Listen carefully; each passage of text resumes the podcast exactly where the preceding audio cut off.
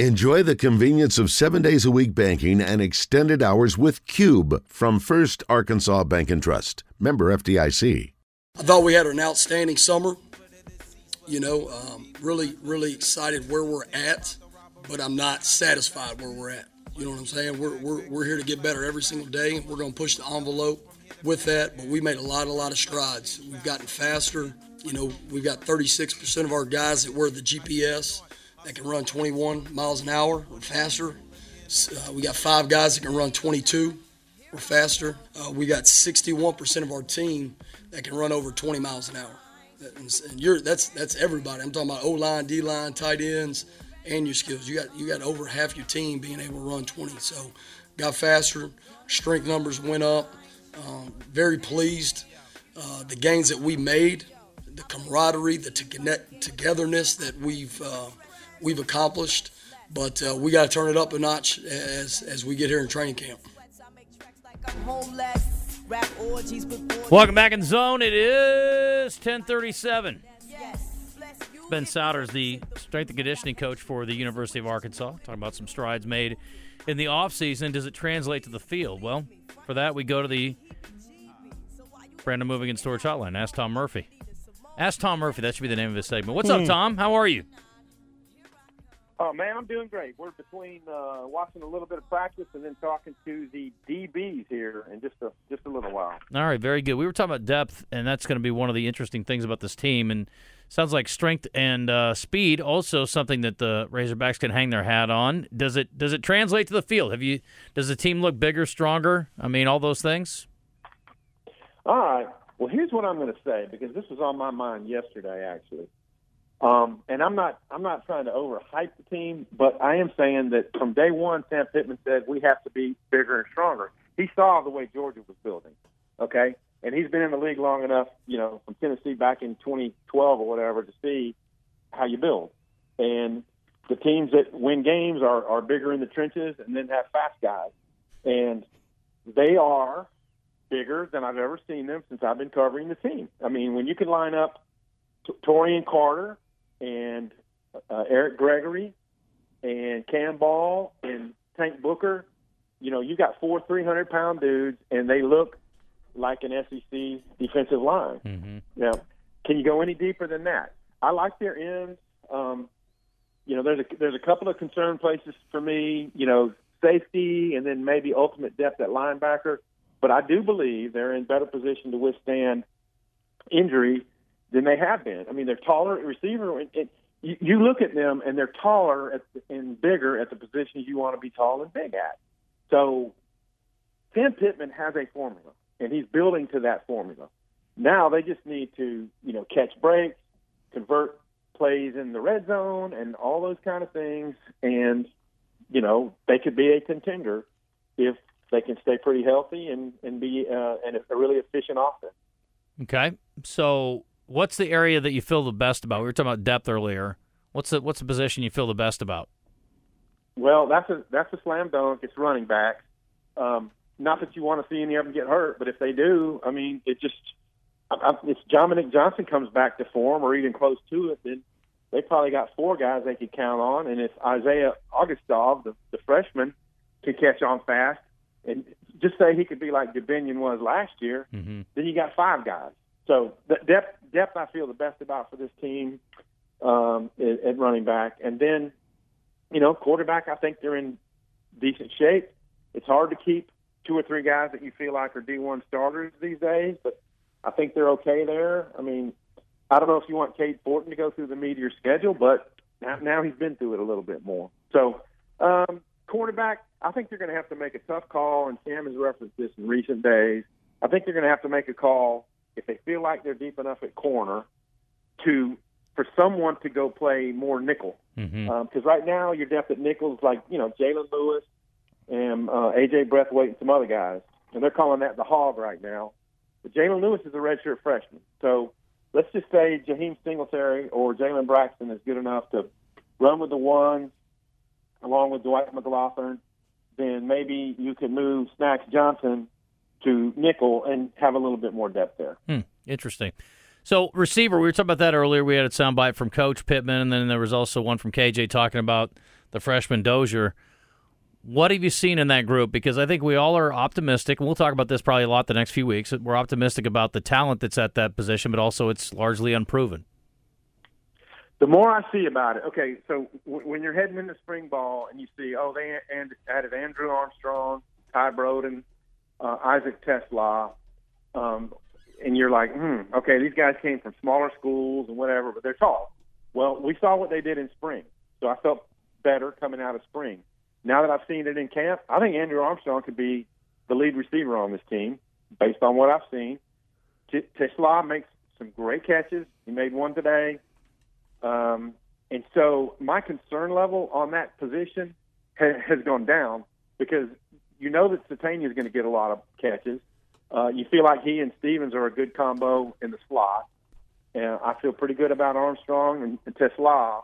And then they've talked about how Jaedon Wilson – and Sam Mbake have made big strides. You know, carryover guy. And Mbake had a great day today. Um, Wilson, um, I think he might have had a drop uh, in the end zone on some um, two-on-two work they were doing in the red zone. But you know, all in all, I I feel like they might be okay at receiver. And you know, we're going to talk to Kenny Guiton tomorrow and get a little bit more insight there. We're going to ask this question tomorrow, I think, is our question of the day. Who do you think is going to end up as the top receiver? Have you seen a connection with KJ and any receiver where you feel good about it? I mean, we heard a lot from the guys that came to countdown and kickoff. TeSlaa has been, you know, very much making, um, you know, some headlines as far as the, his teammates go. Anybody you, you feel pretty confident saying this guy's going to be either up there or at the top? Um, yep, I said it a minute ago. I think Armstrong has a chance to lead the team in catches. Now, I know they're going to get the ball to Sategna. As long as he stays healthy, he's going to catch bubble screens.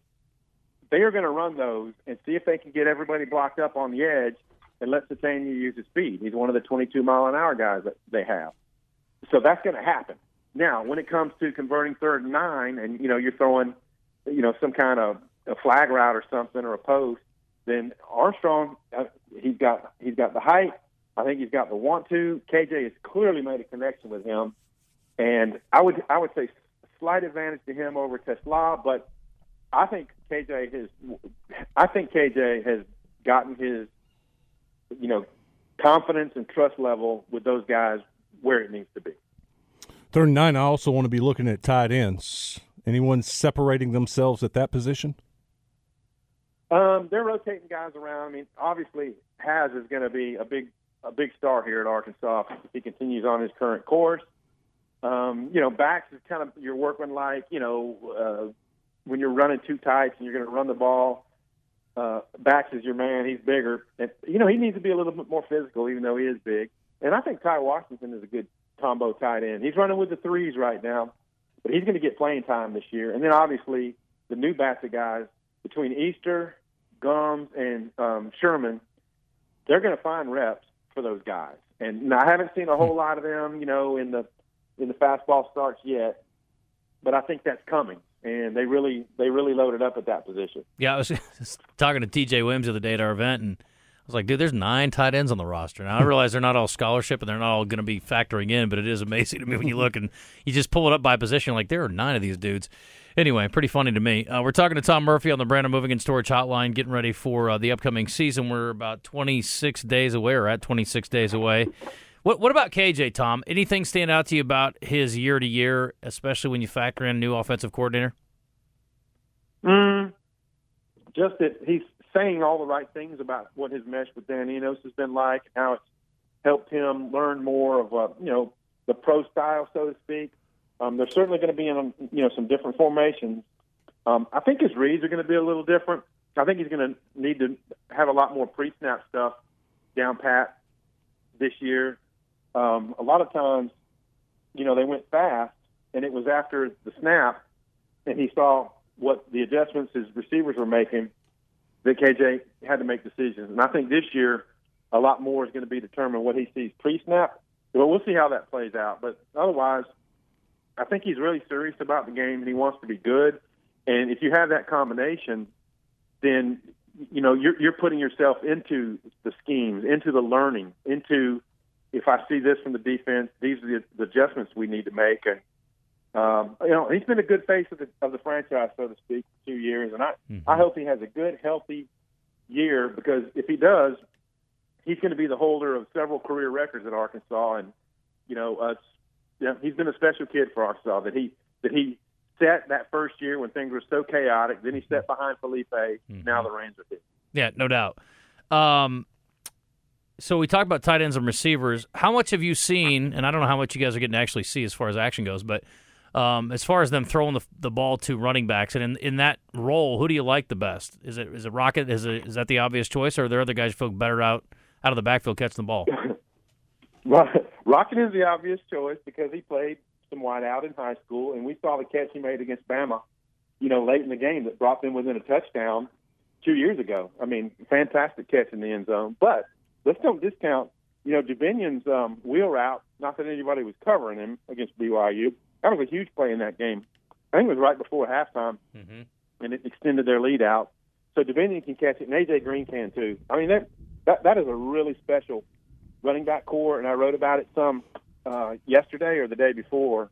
That uh, it's amazing that Jimmy Smith is such a great recruiter that he, he got him on campus, and he's kept him on campus. And um, AJ Green could be his spokesman any day because AJ Green to me, you know, sim- is a symbolic of he knows that they some of those guys could go out and be starters elsewhere or get more reps, but they're all in this together. And honestly, if you have a pro career in mind, running backs, you know, free agent running backs and late round pick running backs make it in the NFL all the time. And uh, so the less wear and tear you have on your body as a collegian, maybe the more you have as a, a, a wage earner. Tom, I'm trying to figure out. Uh, there's some video circulating on Twitter of Rocket Sanders catching a pass out of the backfield and uh, running over a defensive back today that was coming up to thud him. And I mean, the collision. It was. Do you know who that was? Who who he ran over? Fun, funny you should mention that, Wes, because Mason, who did the video, and I was there, I saw the play. It just was so fast, you know, like keep track of everything. Yeah, but it was Carson Dean, linebacker, who before he leaves Arkansas, I think he's going to be a special linebacker. But you know, he was studying, and Rocket was studying a little bit better. How about that? By the way, Carson Dean, 6'4", 234, mm-hmm. and the collision, it, it looks like he's a little kid. I mean, that's just, I mean, it, how powerful Rocket is. That's hmm. crazy. I, I thought maybe it was like a DB that was like six foot 180. this, was, this was a big kid. It, it's a great, it's a great indicator because I was like, "Hey Mason, who's this guy? I can't make out the number. Uh-huh. Who is this D? Who is the DB?" Uh-huh. When I texted him, he's like, "Yep, it was a linebacker." Wow. Yeah, that's the same thing. I'm watching. I'm like, who is I- this DB that he's running over? Hold that video. I want to hold. I want to see that in the break. Uh, we're talking to Tom Murphy on the Brandon Moving and Storage Hotline from the Arkansas Democrat Gazette and Whole Hog Sports. Beaux Limmer named to the Rimington Trophy watch list. You've got Brady Latham, another proven commodity for Arkansas. Curious about the tackle position. Who's who's running first team, second team? Tom, what are you seeing in the early days here? Yeah, well, you know, we're going to talk about this all throughout camp, right? Because on offense, probably your biggest question: Can Devon Manuel and Patrick Kutas hold up the edges? How much help are you going to have to give them? That kind of stuff. And that, those are the two guys who are running with the ones. I guess the good thing is Ty'Kieast Crawford can play tackle, and he's got such experience, or you know, he's he's such an older player that you feel like he could hold hold down the fort if he needed.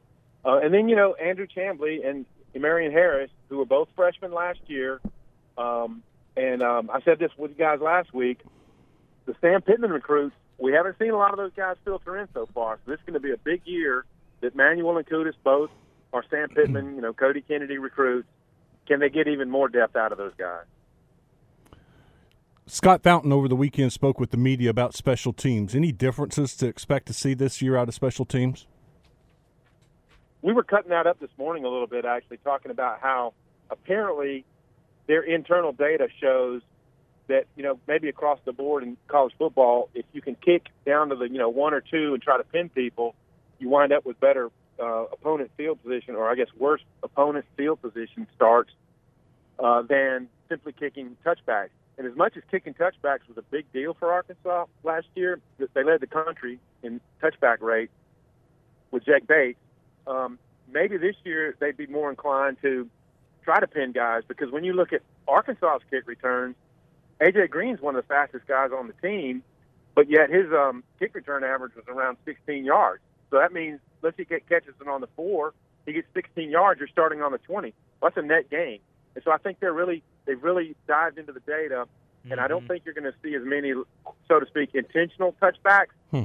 And um, they might want to try to pin people by tackling them inside the 25 more often. That's interesting. Well, Tom, we'll leave you to it, and we'll catch up again on Friday and get a get a recap of the week. But I appreciate the time today. Thanks for coming on a special Monday here.